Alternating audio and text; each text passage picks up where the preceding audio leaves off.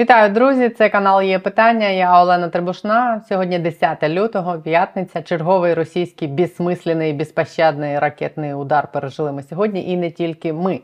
Молдова і Румунія також сьогодні опинились в зоні небезпеки. Дві російські ракети зайшли ненадовго в їх повітряний простір, стверджують в наших збройних силах. В Румунії це заперечують, спонукаючи Росію тим самим далі промацувати слабкі місця і випробовувати терпіння заходу. Якщо реакції немає, значить можна діяти зухваліше.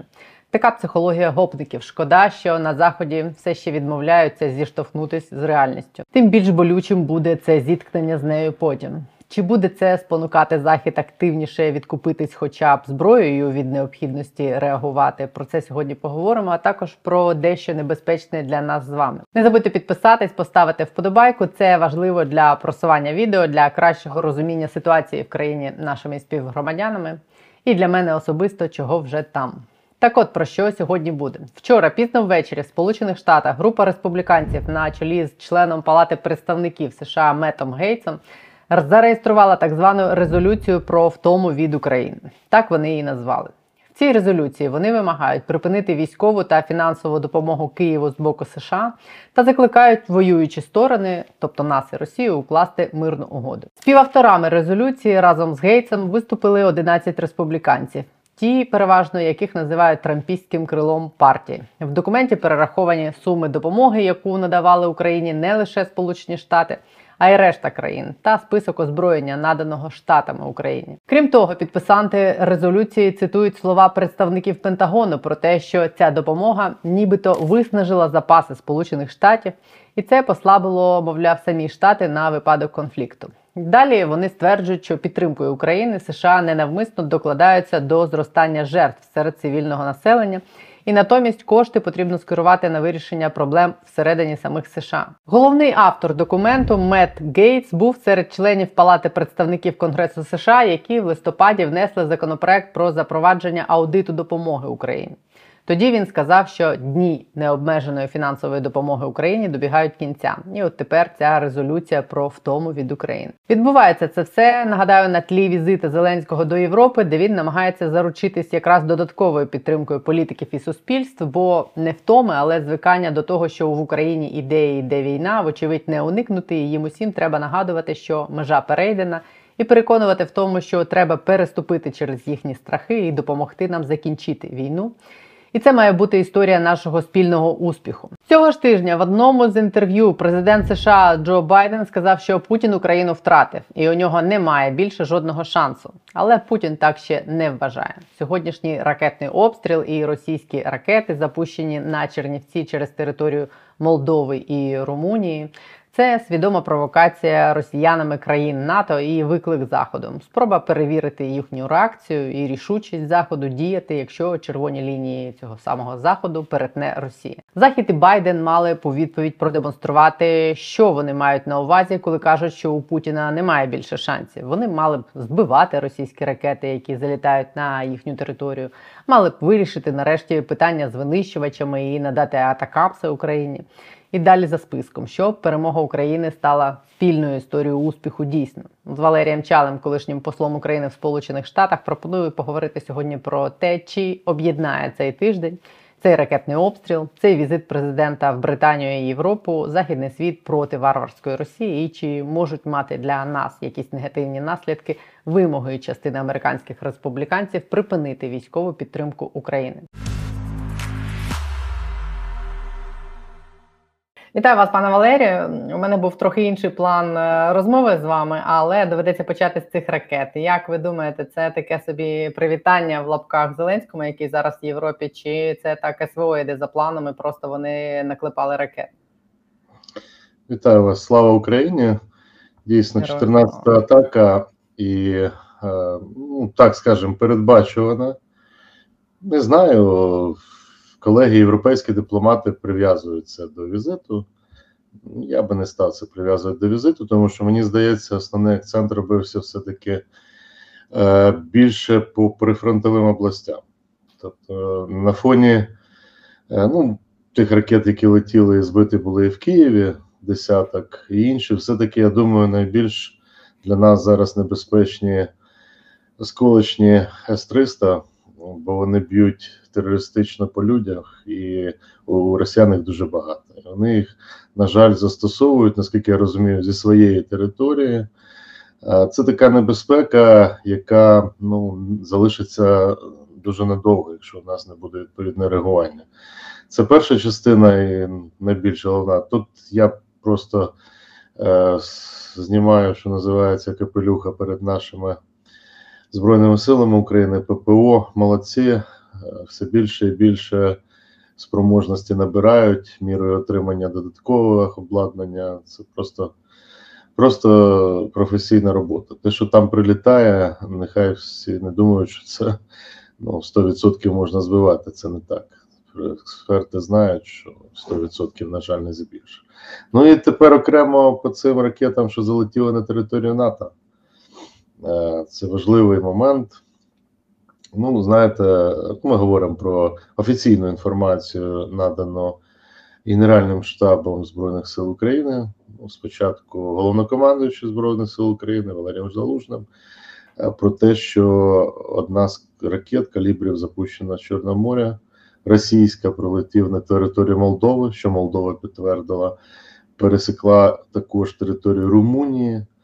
Е, про що поки що ми ну, не розуміємо, як румуни будуть реагувати, якісь там відмови починаються. Ну, це не зовсім чесно, тому що я вірю головнокомандуючу Збройних сил України, професійності і чіткості позиції. Тому все-таки треба прийняти хоча б чітку позицію, що це було.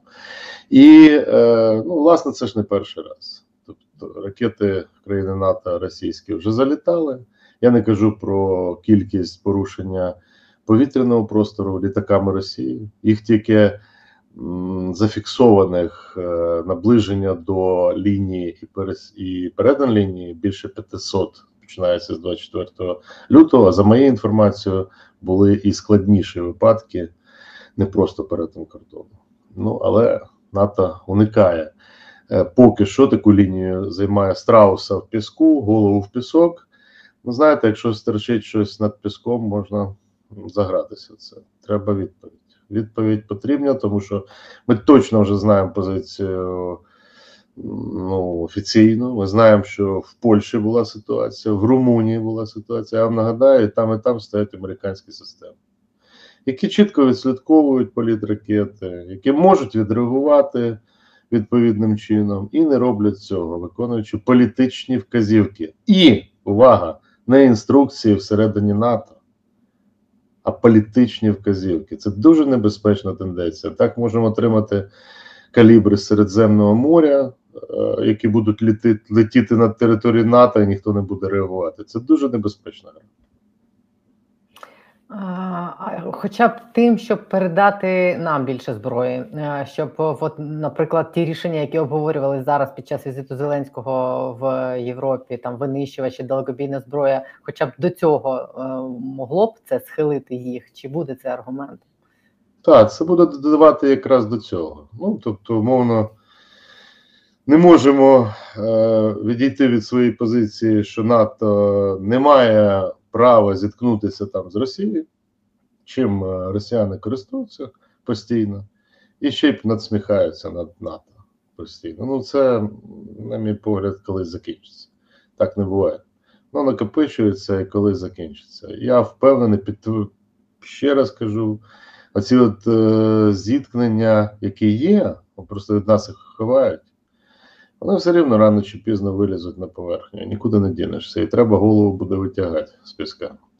З піску. Значить, стосовно сьогоднішньої, да, це підштовхне просто надання більш швидкої систем для України, щоб просто банально ці ракети не пролітали далі. Да? Ну, Тут в випадку Молдови складно, тому що тут ми ж не проконтролюємо. У нас Е, ну, можливо, коли Петріот буде більш дальня система, да, можливо, ми тут зможемо якось накрити самі. Але знову виникає питання: а як ми можемо накривати е, ті ракети, які над іншою територією летять? Тобто тут треба, мабуть, дві речі зробити зараз. Перше, пришвидшити надання Україні відповідних е, засобів, а це, ну, очевидно, що в даному випадку не тільки системи ППО, але і е, літаки чи е, літальні апарати, які могли би стояти на заваді таким от діям. Ну, в даному випадку літаки.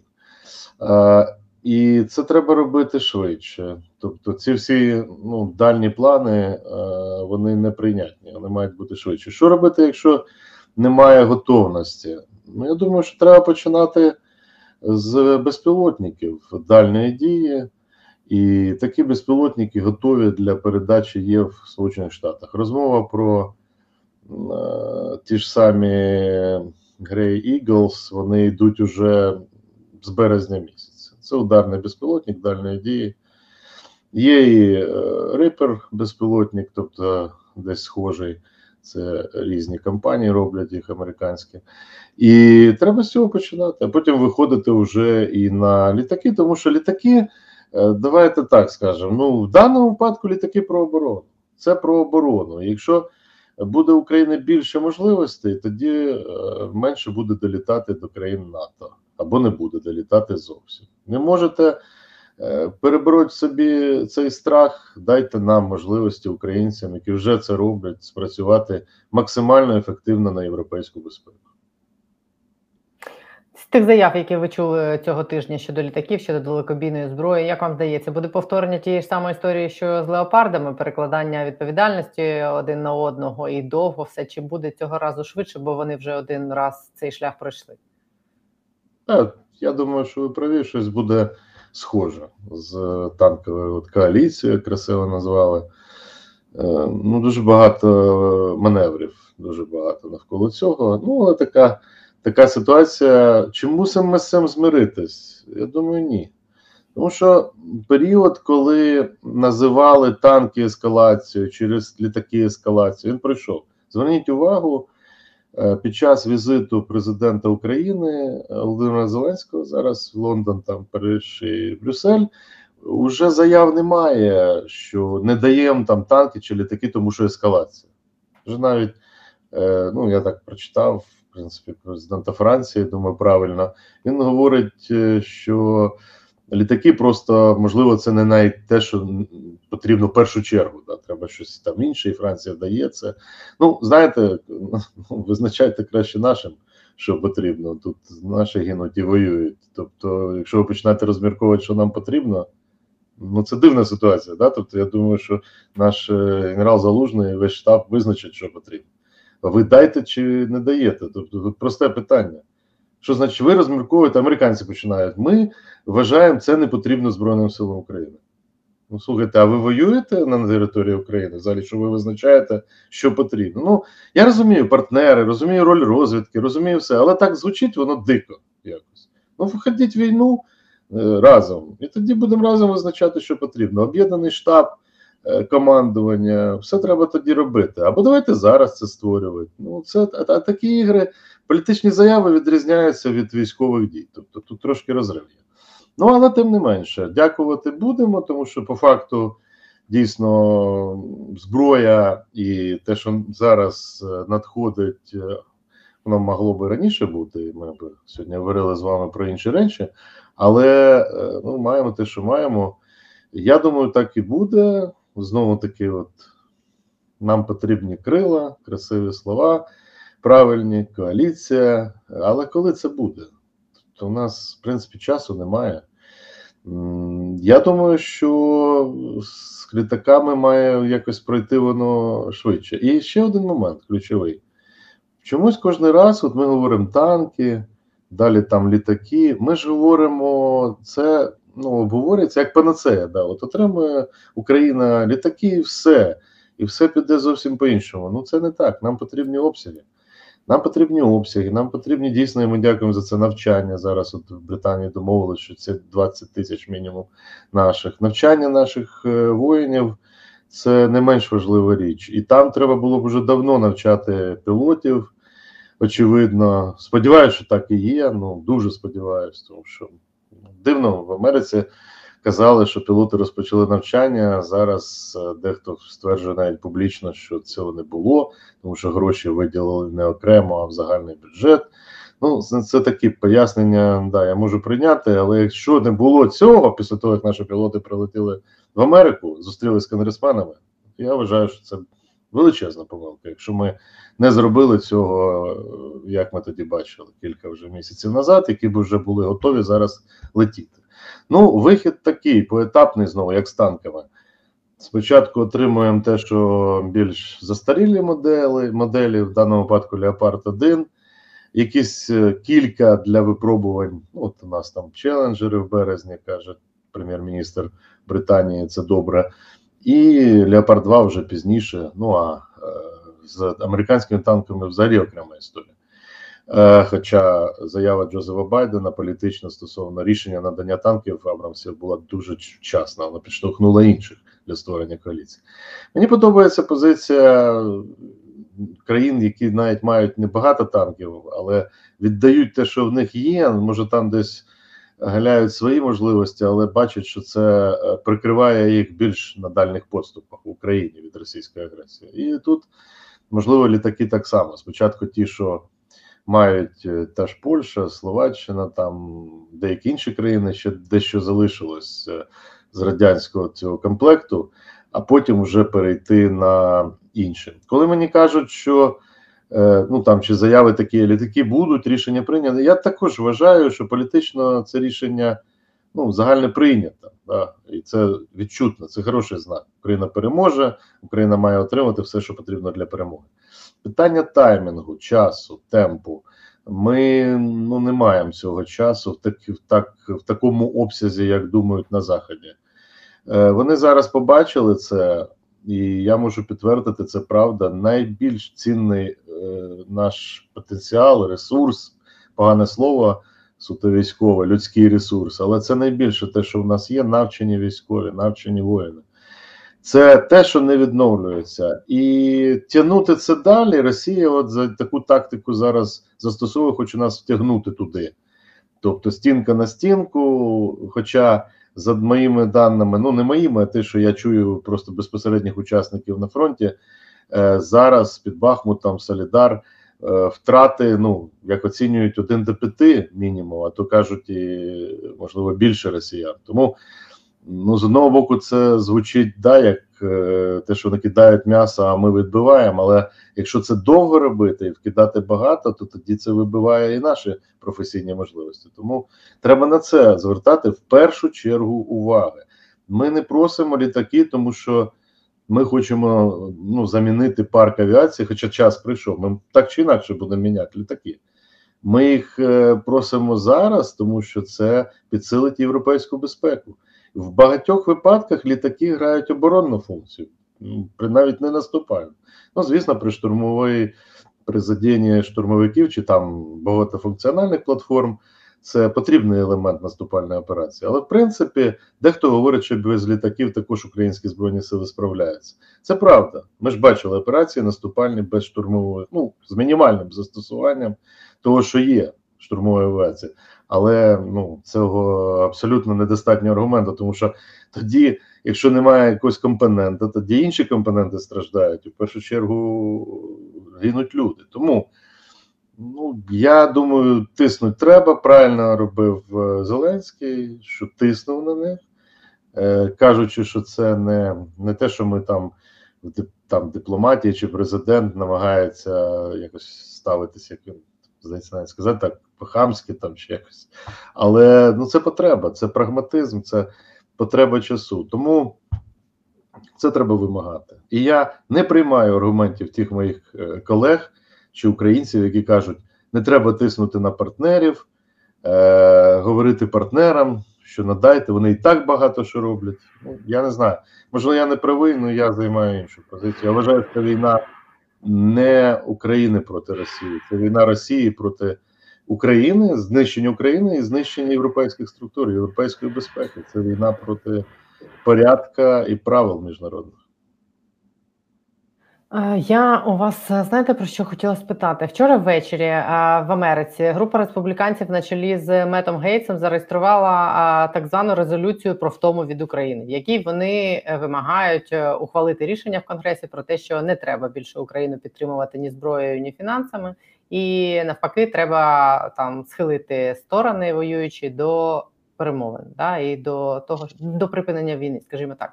Е, я так розумію, що це таке трампійське крило, і воно не дуже велике. Але ви краще це розумієте і краще ви знаєте їх вплив. Наскільки це може бути небезпечна для нас історія?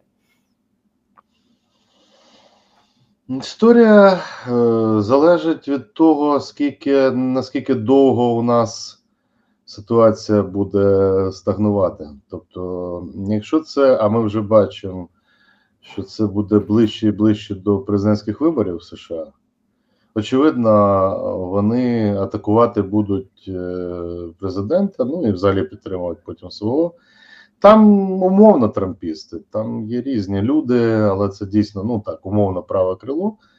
Є і ліве крило у демократів, які теж там лист готували, е, такий дуже неприємний для України, але зняли його з е, так розумію, пояснили там свої ж колеги по партії, Білому домі, що цього не треба робити. На цей рік е, бюджетний до жовтня, 1 жовтня, вроді все визначено. Є кошти, є рішення, врешті-решт є ленд-ліз механізм. А далі наближенням з наближенням до виборів буде складніше. Тепер що вони можуть зробити? Вони, коли вибирали спікера, ви ж пам'ятаєте цю епопею, вони вибили для себе дуже багато позицій в регламентному комітеті, в комітеті з контролю. І тому е, вони, ну не знаю, е, точніше, я впевнений, що така ініціатива там про втому України не пройде. Ну, врешті-решт, вона проти виборців загально США. А можливо, це виборці певних там штатів, де от їх підтримували. Є такі штати, тобто є менший ентузіазм щодо надання зброї Україні, скажімо. Але це перетворюється вже не контроль над зброєю, це вже дійсно перетворюється на політичну позицію. І оце небезпечно. Ну, що було два варіанти і залишається. Перше, у республіканців критикувати діючу адміністрацію за недостатню підтримку України. І друге, отак: от критикувати, що вже вже треба зупинитись. Їм, їм чесно скажу, їм байдуже, як критикувати.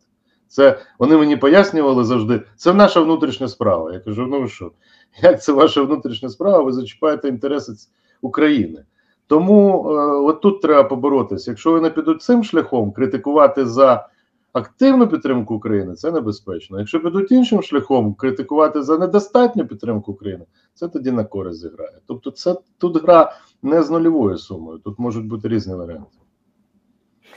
Коли Байден цього тижня каже, що Путін вже втратив Україну і у нього немає більше жодного шансу, це тільки красиві слова, які ні до чого не зобов'язують, чи це президента США зобов'язує зробити так, щоб Путін втратив Україну? Складне питання.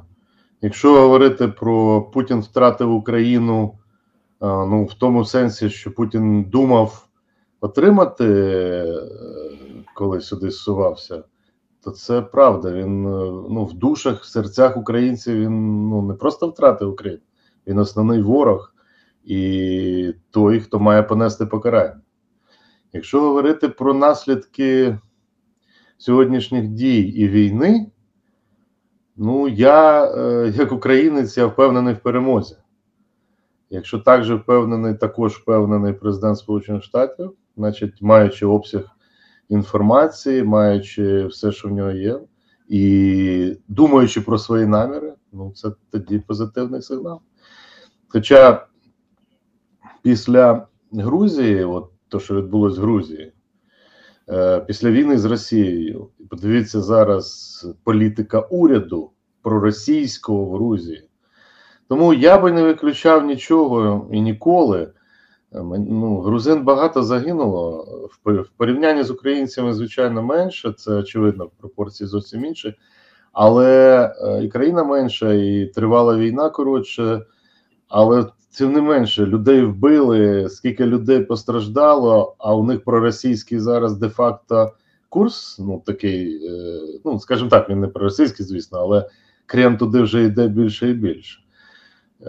Парадоксальна ситуація. Ну Просто знаю багато випадків, коли дійсно після таких зіткнень навпаки якось країни поступають. Тому нічого немає гарантовано. Нам ще треба буде поборотись після війни за Україну, розвиток України в подальшому, як це не дивно. Ну і ще одне питання. Я красиві слова, е, ну тут жести в Америці це важлива річ.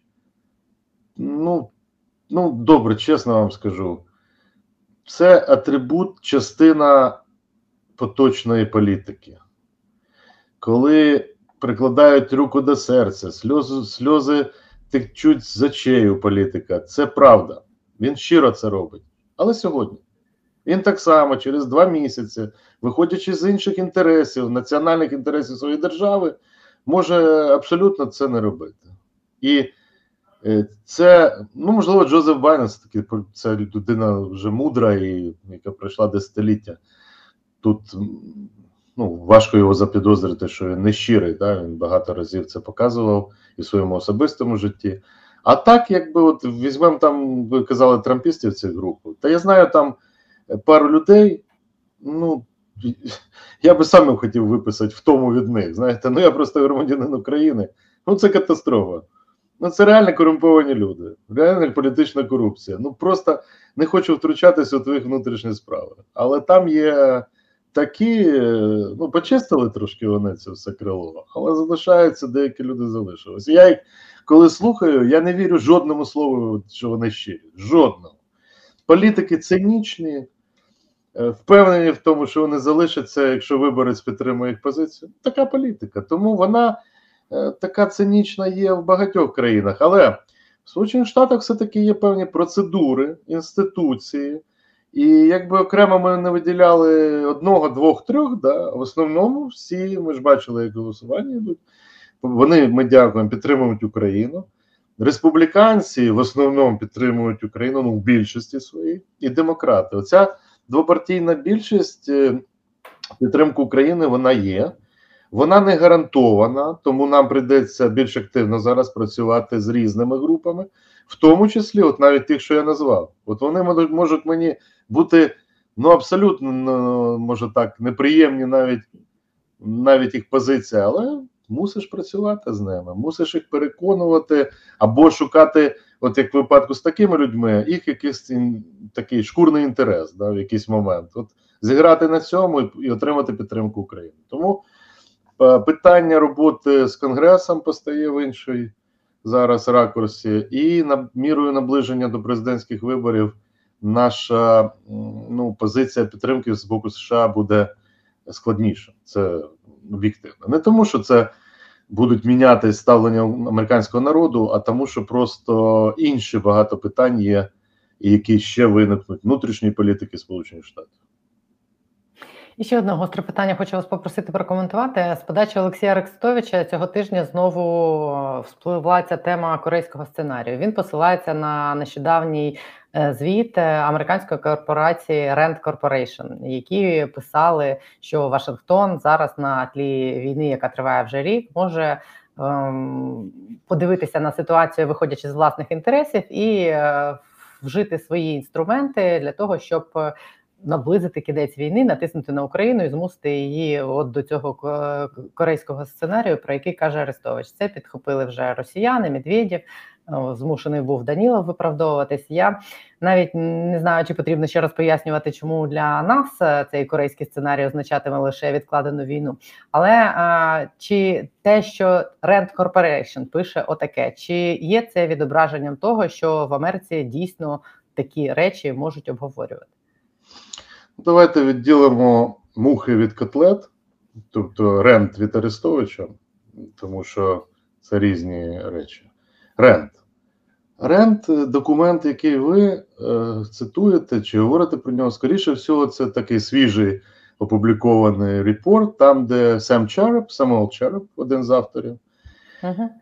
абсолютно проросійська людина, багато десятиліть, е, але його віра в Росію щира. Він вважає в школі Кісінджера, ну тобто баланс інтересів, прагматизм, він такий послідовник цієї школи. Е, мої особисті багаторічні з ним зустрічі, починаючи, пам'ятаю, разом з Джезінським Збігнєвим, дуже давно вже, і потім нічого його не переконали.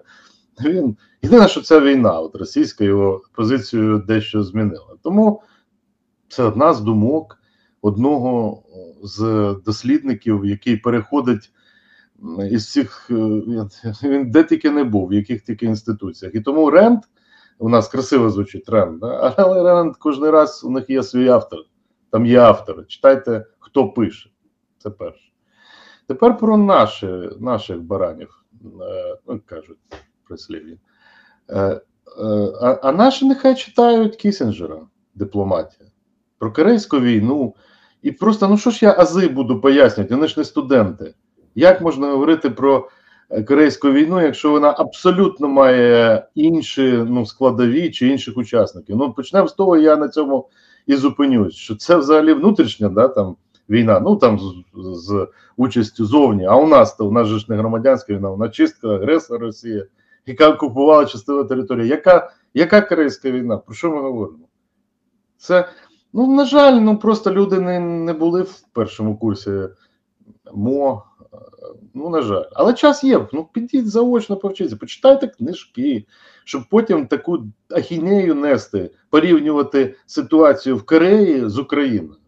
Ну, це маячня для студентів відомо. А якщо говориться це, але ж вони не мають на увазі, мабуть, не читаючи цю історію, мають на увазі, що зупинитись десь. Їм, їм подобається 38 паралель. Там давайте десь зупинимося, як Росія кажуть, от там, де ми окупували зупинимося і поділимо.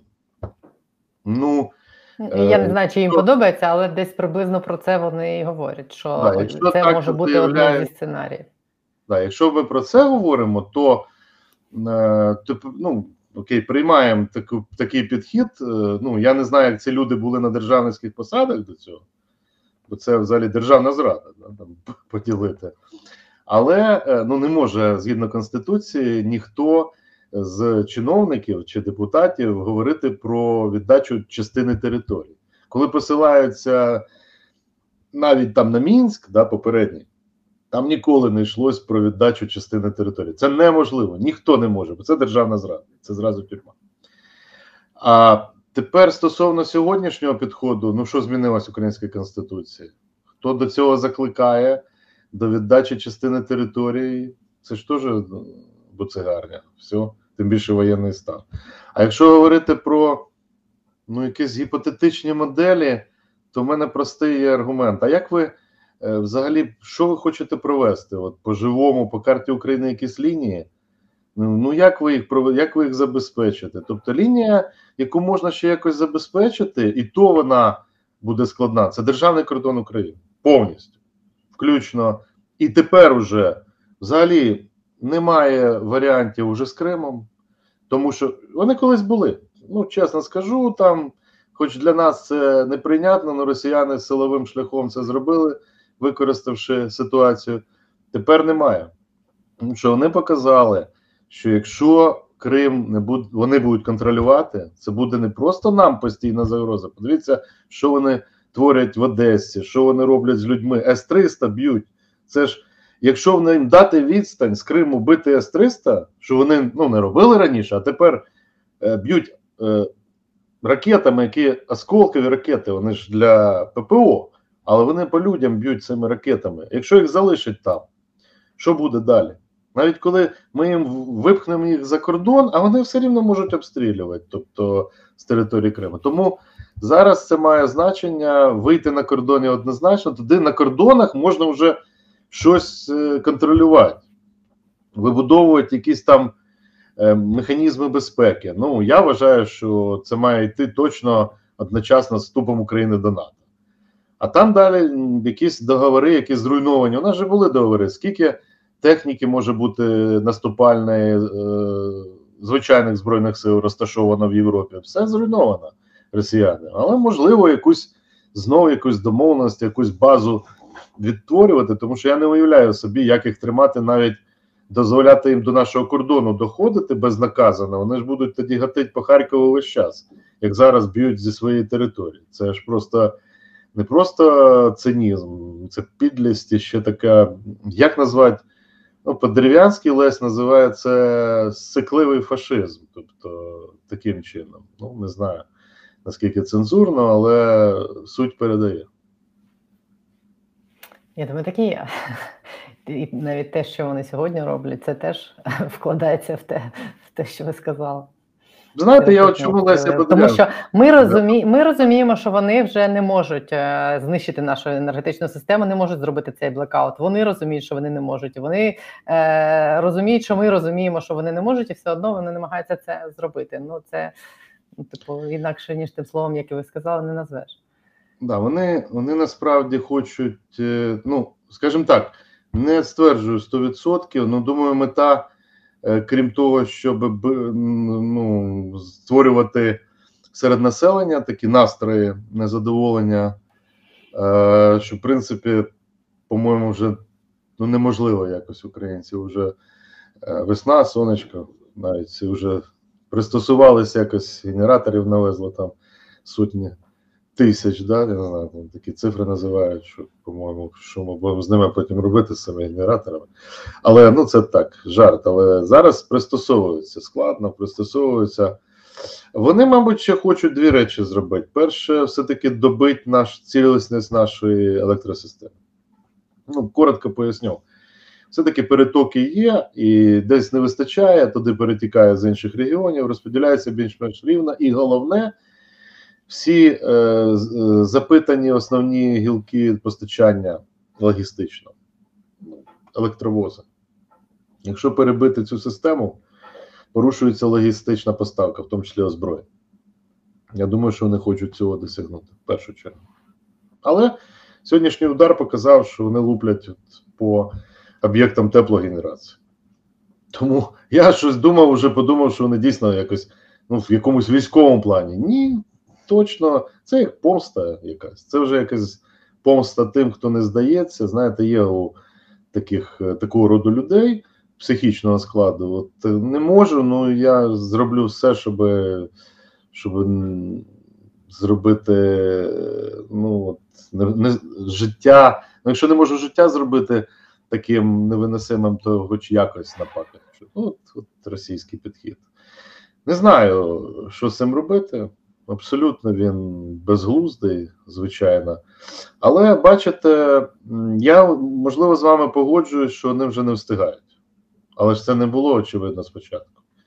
Той е, масив, е, який вони використали ракет, якби не було у нас професійних дій, і все-таки, хоча б в останній момент накинули якусь, е, кинулись за під, ну, не за підтримку, ми просили це давно, якісь більше засобів ППО, то вони могли досягнути свого результату за зиму.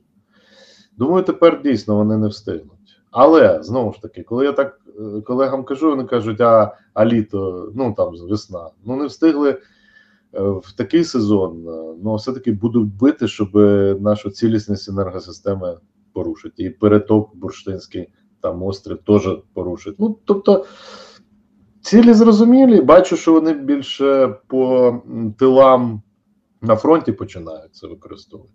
Що більш ну, вроді би, зрозуміло, раціонально, да? тобто, але все рівно залишається якесь абсолютно безглузда ірраціональне дії. І ну, ми будемо це бачити і в подальшому. В будь-якому разі, тут є один момент. Реагувати на це треба мати засоби зараз чи потім. І мені дуже не подобається ця дискусія що ми домовляємося не бити по території Росії. Там ну навіть публічно сказав міністр оборони Резніков, що е, узгоджуємо з американцями, що ця зброя не ударить по території Росії. Ну я взагалі не розумію. Ну як це може так бути? З Брянської області луплять С-300 по Харкову, по людям. Ми не можемо оборонно відповісти. Ну, маячня, це війна. Це війна в Європі. Ми маємо мати право. Ми його маємо згідно всіх документів. Чому ми маємо комусь щось доказувати? Ну хорошо, то давайте все. Давайте в обсягах все, і тоді ми будемо разом думати, куди бити, куди не бити. Ну, це, це так виглядає ну, непра- непрагматично. Не треба себе заганяти в якісь рамки, коли міжнародне право і все дає тобі таку можливість. Я ж думаю, що страх уже все відійшов, вже всі зрозуміли, кого ми маємо на той стороні. Та там переляк ще більше. То той переляк е, такий тип людей, я їх бачу. Я вам нагадаю, от з чим порівняти. Згадайте Януковича, який падав е, від яйця, хто ще пам'ятає, такий був випадок.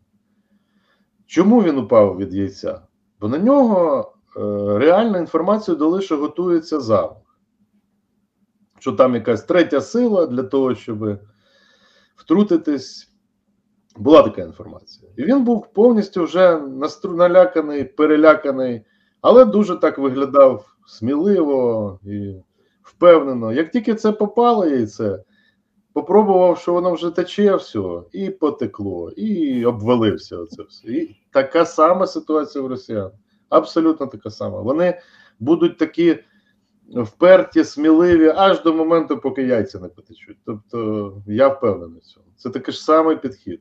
І вони себе підбадьорюють весь час. Єдине, що дійсно є питання, з цим треба мати справу. Це навала кількості. З цим треба щось робити, тому що, на жаль, наші оцінки, я можу сказати, мої особисті. Я називав, що 100 тисяч загиблих росіян. Це буде кожній сім'ї будуть тоді знати ситуацію, ну в родині, в російській.